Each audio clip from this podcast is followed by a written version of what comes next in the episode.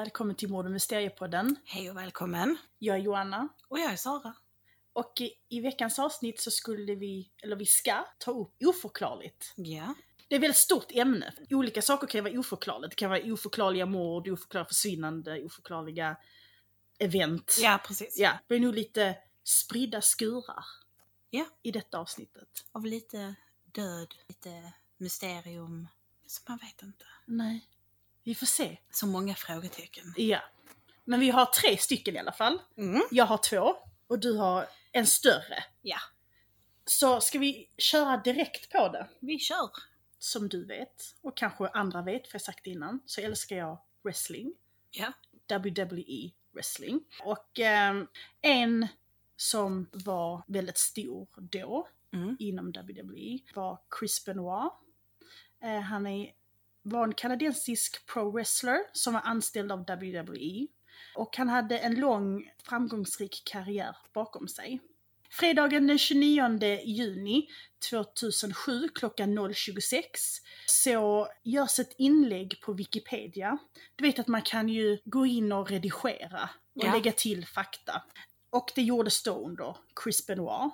Och det som skrevs var att Chris Benoit inte kommer delta i ett event som han egentligen skulle vara med på. På grund av hans fru Nancy Benoits plötsliga död. Mhm. 12 timmar efter Wikipedian hade uppdaterats så hittar man Chris, hans fru Nancy och deras sjuåriga son Daniel döda i deras hem i Fayetteville, Georgia. Nancy hittade man bunden och kvävd. Daniel hittar man i sin säng och han också blivit kvävd. Men innan han har blivit kvävd så har han fått lugnande. Och Chris hittar man i sitt träningsrum där han har hängt sig själv i en av sina träningsmaskiner. Man förstår snabbt att det är Chris som har mördat sin fru och son och sedan tagit sitt eget liv. Det ska tydligen vara ett otrohetsdrama och svartsjuka som var orsaken till Nancys död.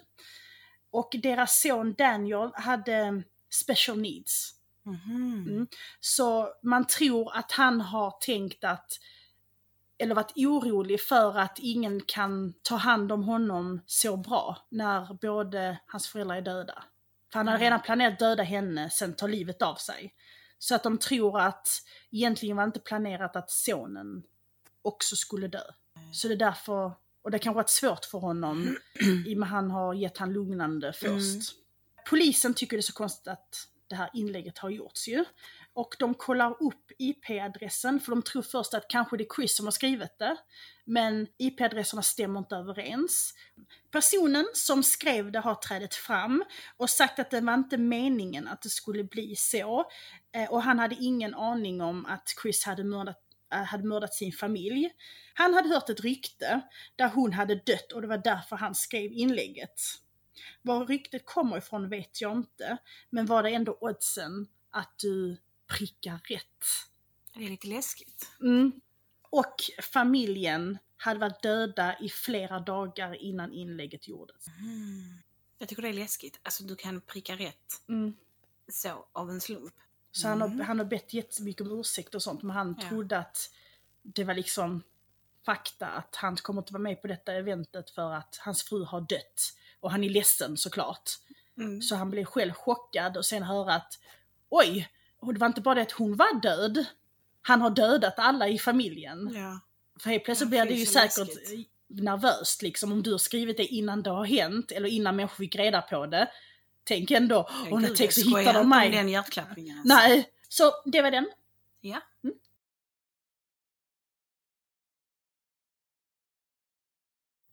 Ja, då kör vi på mitt. Yes. Jag har ju varit så taggad på detta som jag ska prata om. Sen jag hörde en annan på det prata om det. Och jag har själv grottat ner mig för mycket i detta fallet. Mhm, Då kan du allt. Ja, Fast jag känner att det är mer frågor än vad där är svar. Ah. Men jag ska prata om en grupp ungdomar som en eh, natt mitt under deras expedition springer ut ur sitt tält och hittas senare ihjälfrusna. Jag ska prata om eh, eller Dyatlov-fallet som det också kallas. Jag tänkte bara presentera gruppens medlemmar. Som då var Igor Djatlov, han är gruppledare. Sinaida Kolmogorova, Hon är flickvän till Igor. Mhm. Nikolaj Tibo Borignols. Alexander Kolevatov. Semyon Solotaryov. Ludmila Dubinina. Rustem Slobodin. Yuri eh, Krivonichenko och Yuri Doroshenko. Och Yuri Judin. Han är den enda som kommer att överleva. Mm. För att han avbröt resan på grund av att han blev sjuk. Att han insjuknar rätt så snabbt och hejdå för honom. Okej. Ehm, och senare kommer jag att presentera dem med efternamnen. Jävlar, jag vill inte vara dig. Nej, jag vet inte varför jag gjorde detta. För jag tänker att deras för, tilltalsnamn var ju tio gånger lättare. Men så tänkte jag det blir kanske Ludmilla hit, Ludmilla dit och så, ja. Man upprepar det. Men ja, det är mitt, det är lättare att det är min, det är min grop jag har grävt. ja, ja. Och du får ligga i den själv. Ja! Den 28 januari 1959 inleds en expedition med ledning av Igor Djatlov. Djatlov tillsammans med sina vänner från Uralbergens tekniska högskola ska på en skidexpedition till ett berg i norra Uralbergen i Sibirien. Sällskapet bestod av åtta män och två kvinnor. Rutten var på cirka 350 kilometer från staden Ivdel i Sverdlovsk-provinsen till Otortenberget. Området är kargt och mycket ogästvänligt. Enligt urbefolkningen Mansi, på deras språk, så betyder Otorten gå inte dit. Eh, Men sällskapet ska ha varit erfarna bergsklättrare, skidåkare Mm. Och utrustade för liksom vad som väntar dem. Och det var inte heller eh, första gången som eh, Djatlov ska ha kört den här sträckan. För året innan så hade han kört samma rutt fast med en annan grupp. Okej. Eh, efter några dagar får Yuri, Yuri Judin avbryta resan, som jag sa innan. Mm. Han blir sjuk och får återvända hem. Därför går han aldrig samma öde till mötes. Eh, de andra nio medlemmarna i sällskapet fortsätter och kommer snart fram till berget eh, Cholat Sichil. På mansis språk så betyder detta namnet Dödens berg, eller det döda berget. Enligt en gammal legend i mansikulturen så dog det nio stycken mansijägare där. Och vid berget så finns det ont om föda. Den första februari, när gruppen eh, kommer till platsen, så snöar det kraftigt. Men de slår läger vid den östra sidan av, av berget. Och gruppens tanke är att de ska återvända hem i mitten av februari. Men när ingen i sällskapet dök upp hemma så larmar deras anhöriga ett räddningsteam som får ge sig ut och leta. När räddningsteamet når lägerplatsen så ser de något som ser ut att vara taget ur en skräckfilm. Man finner tältet som är övergivet och delvis täckt av snö. Andra sidan av tältet är uppskuret från insidan. Ur detta hålet tror man att ungdomarna flytt ut ur i total panik, Mhm. som om något jagat dem. Eh, Vi kommer till utredning och lite om hur man finner kropparna. Eh, Man vet inte helt säkert, men åtta par fotspår ska ha lett ut ur tältet och ned, ned för berget i riktning mot skogen som ska finnas där. Det som man finner konstigt är att alla i sällskapet flytt ut barfota, nakna eller lätt avklädda. Spåren leder cirka 500 meter från tältet, sedan är spåren översnöade. Tältet var orört för att alla, alla i gruppens tillhörigheter finns kvar. Räddningsteamet står liksom förvirrade eh, för att de inte riktigt förstår vad som orsakat den totala paniken att fly. Mm. För dels också det är Sibirien. Där kan bli minus 30-40 på Ja, nätterna. de, de är erfarna också. Ja. Mm. Eh, Det fanns inte spår av någon lavin, alltså som ett snöras. Nej. Eh, heller en, inga spår från djur eller andra människor. Så det räknas väl bort rätt så snabbt. Okej. Kort efter att man finner tältet så hittar man också två kroppar. Nära ett eh, stort cederträd hittar man kropparna av eh, Jurij Doroshenko och han hittas i bara underkläderna. Mhm. Dödsorsaken var hypotermi, kraftig nedkylning. Men obduktionen visar senare att överkroppen utsatts för kraftigt tryck. In till Doroshenkos kropp ligger Krovin, eh, Krovinchenko, även han ihjälfrusen. Avbrutna grenar och avskavd hud från kropparna in till dödsplatsen tyder på att de båda har försökt ta sig upp i trädet. Kanske för att se vad som skedde borta vid tältet eller i ett försök att rädda sig själva, men inte kommit upp. På väg upp mot tältet hittas sedan Sinaida Kolmogorova och Igor Jatlov Djatlov och dem Slobodin. På Slobodins kropp hittar man en skallskada och skrubbsår. Och som kropparna låg så såg det ut som att de var på väg tillbaka till tältet men han frysa ihjäl innan de kom dit. De resterande fyra kropparna hittar man inte förrän i början på maj. Då är det eh, Nikolaj Tibor Brignals, Ludmila Dubinina, Semyon Solotaryov och Alexander Kolevatov. De hittar inte dem från i maj. Men de andra hittar de i februari. För att nu har snön Börjat smälta. Ja. Ah, Och det har då varit en... Eh, räddningsteamet hittar kropparna i en ravin under snön. mhm. Så att det har ju antagligen snöat mer eller att det har varit ett, en lavin. Några meter från där man hittar kropparna så hittar man en håla som de har grävt för att försöka hålla sig varma. Mm. Obduktionen av dessa kropparna visar att tre av fyra kroppar har dött av andra skador än hypotermi. Tibo hade en eh, skallfraktur. Dubinina och Solotaryov hade kraftiga inre frakturer i bröstet. Som att de hade blivit överkörda. Va? Alltså, ja. typ som om det varit en bilolycka. Nej, alltså som att du har kört över överkropparna. Va, Alltså var be- skelettben krossat och sånt. Mm. Alltså, det... det Men! om du får mycket snö på dig som en lavin. Då borde det Mm, bli men pressure. det, men det ty, alltså, där är ingenting som har tytt på ravin. Det kommer fler konstiga Mm. grejer, så just you wait. Mm.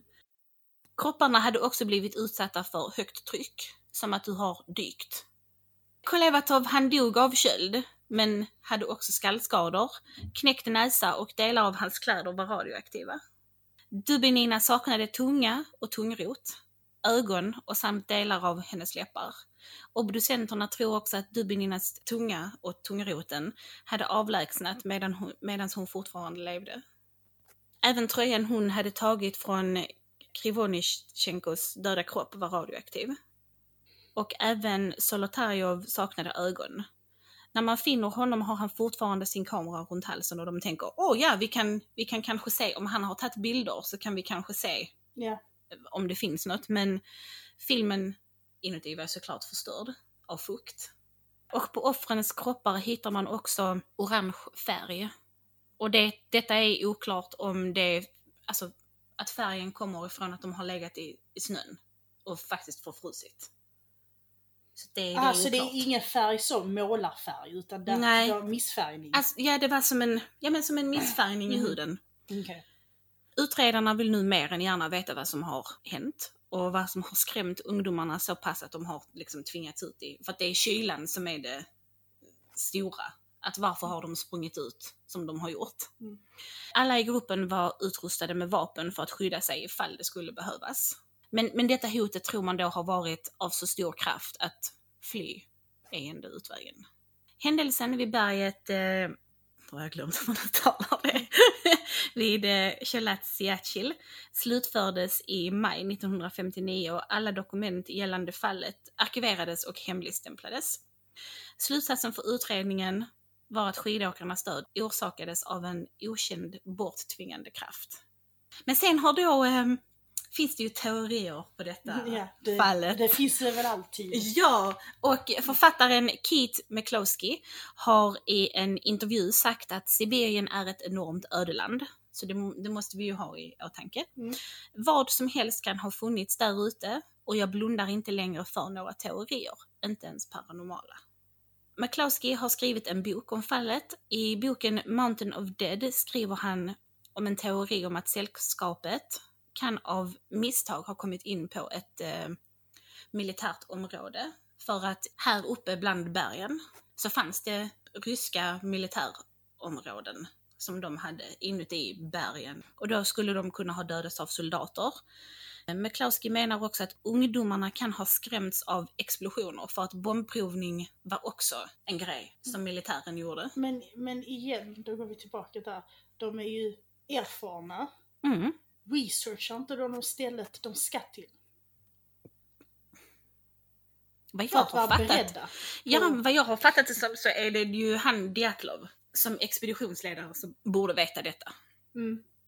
För jag tänkte om man är erfaren och du ska på en expedition. Jag Mm. menar då, då researchar du väl. Nu hade ju inte de internet och sånt där men du researchar väl ändå så att du vet temperaturerna, så du vet vad du ska ta Ja. med dig, hur länge du kommer klara dig på det du har. Att det inte är några alltså, stora faror, Ja. om att du kommer på fel område och sånt där. Ja, egentligen tycker man Mm. att, ja. Enligt uppgift så ska kärnvapen ha provats i området och det låter ju säkert fruktansvärt. Och samt då att under Sovjeteran var området runt berget eh, Chisop en militär anläggning. Så att de hade liksom en, en anläggning i berget. Enda beviset man hade till detta var att det återfanns ett militärt klädesplagg som utredarna inte kunde knyta till någon i gruppen. Utredarna finner också en eh, skidstav, en extra skidstav, som ingen, alltså den går inte att koppla till någon i gruppen. Mm. Och de har till och med frågat han Judin som avbröt resan. Han vet inte heller någonting om den. Eller visste inte någonting om den. En annan författare, Alexej Rakitin, har en annan teori. Att några medlemmar ur gruppen var KGB. Och de skulle då överlämna radioaktivt material till CIA som de skulle träffa där av någon anledning. Alltså i sällskapet. Eh, och detta kan då ha lett till att någonting gick fruktansvärt fel. Mm. Och då kommer jag också till att till detta så hör då att tre av sju expeditionsmedlemmar tidigare varit involverade i hemliga projekt. Då, eh, Med staten. Mm, Solotarjov, han var en gammal krigsveteran. Som lite i sista minuten, bara sådär, för att han hade ingenting annat att göra, väl, anslöt sig till gruppen. Ska ni ut eh, på en expedition mitt i ingenstans? Vet du vad, jag har ingenting att göra de kommande veckorna. Jag hänger på. Ja, det var i februari ni skulle komma. Ja, men jag hänger på där! Ja, och då Solotarjov, han ska ha haft med sig en extra kamera under expeditionen. Och det har ingen av gruppen känt till.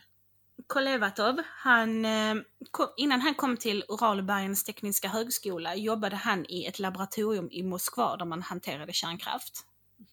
Krivonichenko hade tidigare arbetat vid en, en kärnkraftanläggning i Majak där en olycka inträffade 1957. Kan det vara anledningen till att det fanns radioaktiva klädesplagg? Det man också trodde... Var det deras kläder som var ra- radioaktiva? Men det kan ju förklara det. Mm. Det man också trodde från början var att ungdomarna kan av misstag ha ätit flugsvamp. För det kan skapa ett eh, hallucinatoriskt rus Mhm. och förgiftning. Det skulle till en viss del förklara de konstiga kroppsskadorna. Obduktionen visar att ungdomarna dött mellan 6 och 8 timmar efter deras senaste måltid. Men hade de varit förgiftade hade det inte förklarat alla logiska handlingar som gruppen faktiskt gör. Som att bygga en, en håla i snön för att försöka hålla värmen. Att låna kläder av sina döda vänner. För det tror jag inte du gör när du är drogpåverkad. Men om du fryser? Men jag tänker också, vissa droger gör väl dig sånt här, åh jag känner ingenting. Jag vet inte hur det är att vara Ja. hög på flugsvamp, men ehm, Jag, visste, inte, jag visste inte ens att man kunde bli hög på flugsvamp. Jag trodde bara att det var att du mådde illa och kunde dö. Typ. mm. Eller att man har lagt sina vänner i respektfulla positioner, för det hade de tydligen gjort. Men det är det också. Då tänker jag så här. De är ändå vana Mm. vid expeditioner. Skulle inte de Kan man hoppas? Ja, jag, jag antar det för annars ger man inte sig ut på Nej. sånt tänker jag. Jag kan ingenting om sånt. Jag hade liksom inte gått på, eh, ja, packat väskan och iväg på en långvandring i bergen. Alltså det har jag aldrig gjort. Men då tänker jag liksom, de måste väl ändå ha lite kunskap om typ hur, hur du överlever ifall maten tar slut, vad du kan och inte kan äta. Det känns jättekonstigt att de hade ätit flugsvamp. Ja. Ja men flugsvamp är ganska, ser ganska speciell ut. Ja, Den är röd med vita prickar. Mm. Alltså det, du kommer liksom inte tänka så, oh det är champinjon. Nej, det, det låter jätteskumt. Men Ja, så tänker jag så skulle, hur många var de? Sju? och tio. Tio? Skulle alla tycka om svamp också? så, I ett Ja. sällskap. Alltså det är så. Ingen aning. Nej, Men andra teorier kring fallet är då ja, lavin. Mm. Eh, man tror att ungdomarna kan ha hört alltså, oväsen när lavinen uppkommer. För att Mm. det ja, vad jag har hört av på så här naturfilmer och sådär så låter det Jobbigt. Mm. Och dock, det kan ju vara panikrisk att man tar sig ut. Ja, ja, absolut. Men det fanns inte några spår efter någon lavin, att den någon, någonsin ska ha kommit.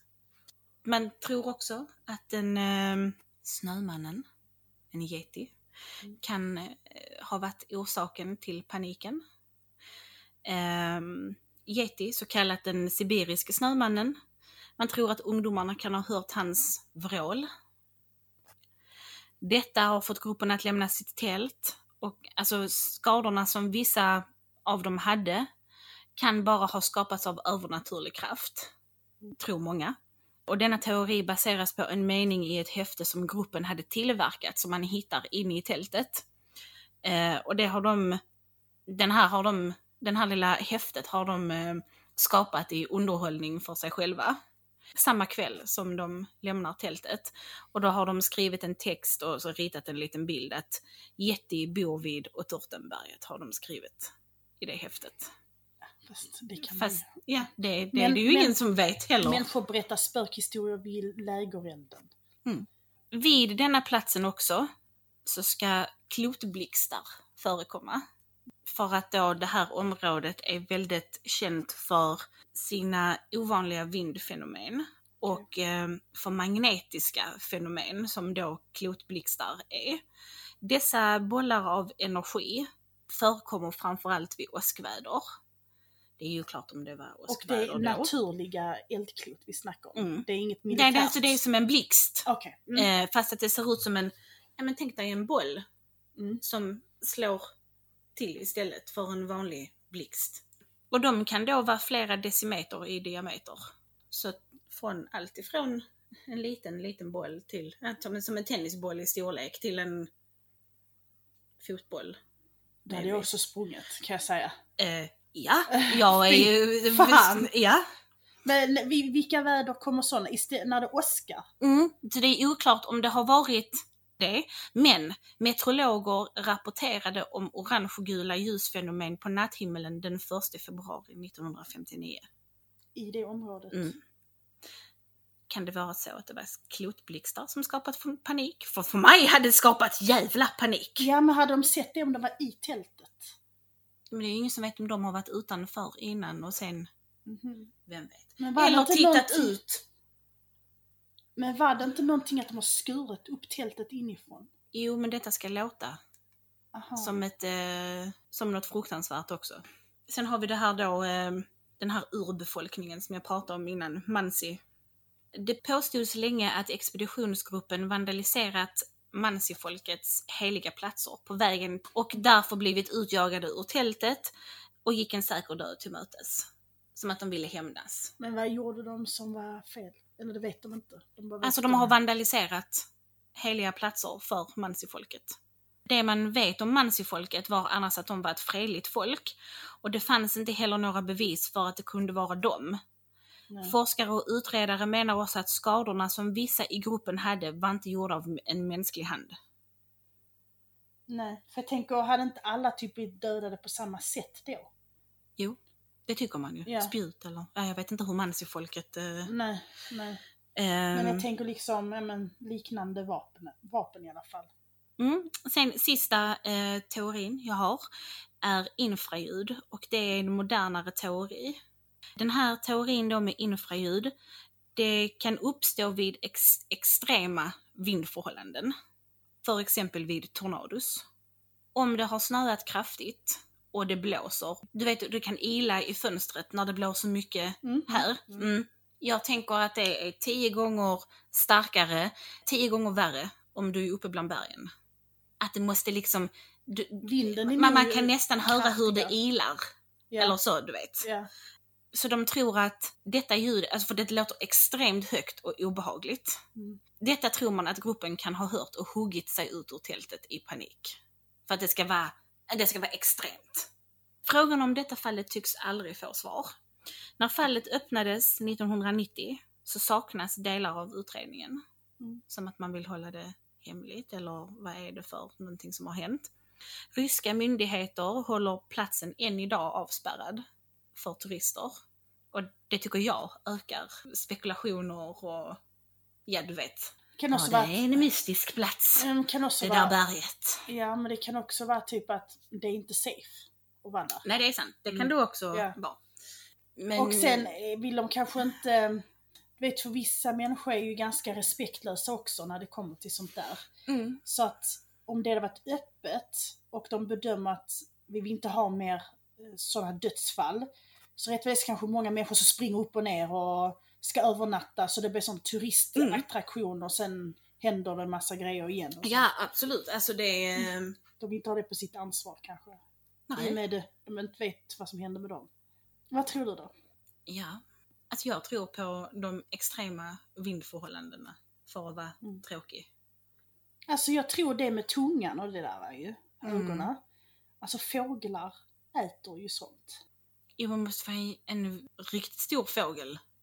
Du, jag har sett i Stockholm så var det någon som köpte, vet i Stockholm så är pizzorna väldigt stora Mm. för att degen är tunnare än i Skåne. Aha, oj, Ja, för att de, de gör den plattare liksom så Mhm, blir den mm, större i mm. diameter, där jag har ätit pizza i alla fall. Ja. Och de, de pizzorna var så stora. Och så var det någon, alltså vi satt ute, liksom en framför oss, bordet framför oss. Mm. Han åt några slicer och det var en stor fiskmås som satt på biltak och tittade på den här pizzan.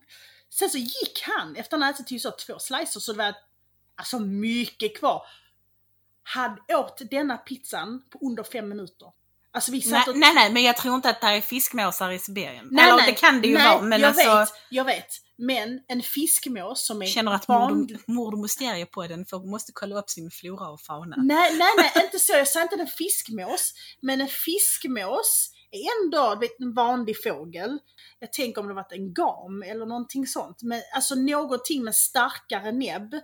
Absolut. Om jag, någon har eh, liksom typ ramlat ner eller du vet dött av en chock och ligger med munnen öppen. Ja, ja, ja. Jag Alltså säger liksom inte bara att det inte är en... dra ut den, kanske legat där någon dag så att den ger med, med sig Jag tungan. tänker också, alltså, vad heter så? Jag vet jag inte. Alltså, ja det är det här. Och mysteriepodden måste kolla upp sin flora och fauna. Mm. För att jag tänker vildkatter. Eller alltså du vet snö, snöleoparder eller jag vet inte om, de har, om det finns pumor i Sibirien. Nej. Men jag tänker det kan ju vara ett rovdjur som kan äta din tunga. Eller de här som hade krossskador. Mm. Kan inte det vara något sånt om de har legat under snö? Att det kanske gått björnar och sånt över? Jag vet inte. Vi har så många bra frågor i denna podden. Ja. Som, jag, som vi inte ens kan svara på. nej, nej, men jag bara tänker liksom om där ligger människor under snö, det ser ut som ett vanligt snölandskap. ja. Nej, björnar är ide då va? Jag ser. Ja. Mord och mysteriepodden måste kolla upp sin flora och fauna. De är ide fan också!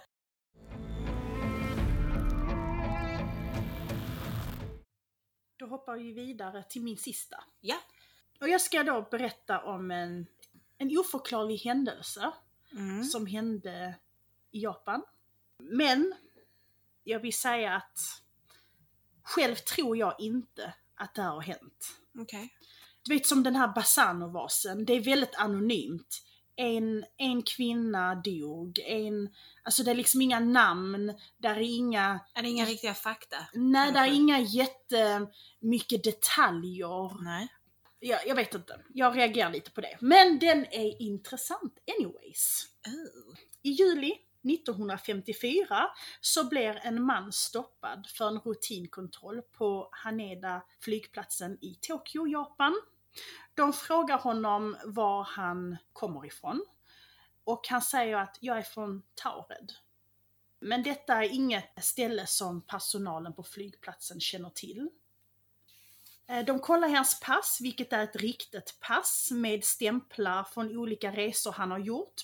Bland annat ett par stämplar från tidiga resor till och från Japan. Mm. Och passet är utfört i landet Taured.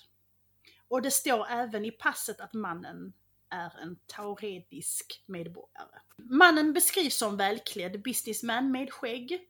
Han pratar franska men kunde flera andra språk, bland annat japanska. Man börjar kolla i atlaskartorna efter det mystiska landet Taured. För kanske det är en liten nation man inte har talat om innan. Mm. Men man hittar inte landet på kartorna och man frågar mannen om det är något nytt land. Och mannen tittar förbryllat på dem och säger nytt land? Taured har funnits i tusen år. Personalen ber honom peka ut var hans hemland är. Och han pekar snabbt ut landet men står inte varför det står Andorra på deras karta. För det landet är ju Taured. Hmm. Mannen säger vilket företag han jobbar för och vilket hotell han ska bo på i Tokyo. Man kollar upp detta och företaget finns i Japan, men inte i landet Taured. Hotellet existerar också, men de kan inte hitta mannens bokning. De känner ju att detta måste vi undersöka närmre, för mycket av det han säger checks out, men också mycket går inte att pussla ihop. Eh, De låter honom bo på ett hotellrum som ligger väldigt högt upp, alltså många våningar upp. Mm. Rummet har bara en dörr som du kan ta dig in och ur rummet genom. Och ingen balkong. Okej. Man satte två vakter utanför hans dörr för att han inte skulle smita och behöll hans dokument som pass och liknande. Dagen efter vill man fråga flera frågor och trots två vakter som stått och hållit vakt hela tiden och trots att rummet var högt upp utan balkong så det är omöjligt att ta sig ur rummet levande Ja. så är rummet helt tomt. Va? Mannen och även hans bagage var borta. Och det som är mer oförklarligt är att dokumenten som polisen behöll också är spårlöst borta. Man inleder en manhunt, men man hittar aldrig den mystiska mannen. Det finns olika teorier till denna historien. Många tror att landet Taured finns i ett parallellt universum eh, och han har liksom bara hamnat i fel universum. Och i hans universum så finns inte Andorra, utan där finns Taured. Det är jättesvårt att bevisa om det finns parallella universum. Absolut, så- ja, ja, ja, ja, ja. Eh, Andra tror att han är en time traveler. Men, måste jag lägga in det här, ja. att om han är en time traveler, så att han skulle komma från det förflutna, Mm. då hade vi känt till idag om ett land har hetat Taured. Ja. Eller hur? Mm. Men om han, det här var ju 1954, ja. om han har kommit från framtiden och bak Nej, det är ju kan... och landet har funnits i tusen år, Mm. då borde, det, då borde han komma från minst år 3020. För att Taured finns ju fortfarande inte, jag tror inte det kommer, ett land kommer ändra namn till Taured i år. Nej. Eller i närmsta framtiden. Nej, absolut inte. Och då tänker jag, om han har kommit från över tusen år sedan Ja. tillbaka till 1954, Mm. borde man inte ha sett det på han då? Alltså på bagaget eller på klädstilen, att han inte passar in. Jo, det tycker man. Alltså om du jämför 1954 med Ja. 2020 så ser du ju väldigt klart att Du ser stor skillnad på kläder Ja, och hår männen och... hade hatt till exempel. Mm. Och jämför du det med idag, ja men hur många män ser du idag som har hatt? Och tänk då om ytterligare tusen år, Mm. då tror jag det är ännu längre ifrån den. Jag menar vi går inte i togas idag. Som de hade i, som de hade i Grekland. Nej. Om man ska Nej, ta. nej. Man har ju hittat till exempel videoklipp från 20-talet där det ser ut som en kvinna pratar i mobiltelefon. Ja, just det. Mm. Mm. Och man har hittat bilder där eh, människor har stuckit ut för att de har haft mycket modernare kläder än de andra på bilderna. Ja, just det. Så att den teorin går inte ihop. Nej. Och som jag tror då, och som andra tror, att detta är bara ett stort internet hoax.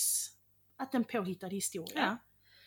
Ja. Och det som styrker hoax-teorin är att den japanska polisen, de letade ju efter honom. Mm. Men där finns inga “Har du sett den här mannen?” affischer. Aha. För det Mm. finns ju det här fallet D.B. Cooper. Ja. Han som ehm, typ kapar ett plan för att få pengar. Ja, just det. Ja. Ja, på 70-talet, 71 eller vad det var. Han, där finns ju bilder. Vet du vem denna mannen är? Mm, mm, mm. Men där finns liksom inga bevis att de har letat efter den här mannen från Taured. Ja. Och sen tycker jag också att det är väldigt vagt att den enda beskrivningen är att han var välklädd med skägg. Ja. Det är, det är vagt. Ja, alltså, ja, ja. om de har sett honom, var det det enda, ni ändå stått och pratat med honom länge Eller hur? och försökt figure out var hans land ligger och Ja. sådär. Men det enda ni kommer ihåg är att han var välklädd och skägg. Så det var... Interesting. Ja, så det var min. Mm. Och nästa avsnitt så har vi sagt att vi ska ha psykisk sjuka. Ja. Men vi skulle kanske hitta en annan eh, titel. Titel, ja. Mm. Psykiskt instabila. Vi kanske byter titel, men vi ska ha om med psykiskt sjuka. Helt enkelt. Men vi hoppas att ni tyckte om det här avsnittet Yes. och tyckte att det var intressant. Mm. Och häng med oss nästa vecka när vi tar upp Psykiskt sjuka. Och tills dess så får ni ta hand om varandra och er själva. Mm. Så hörs vi nästa vecka. Det gör vi. Hej då! Hej då!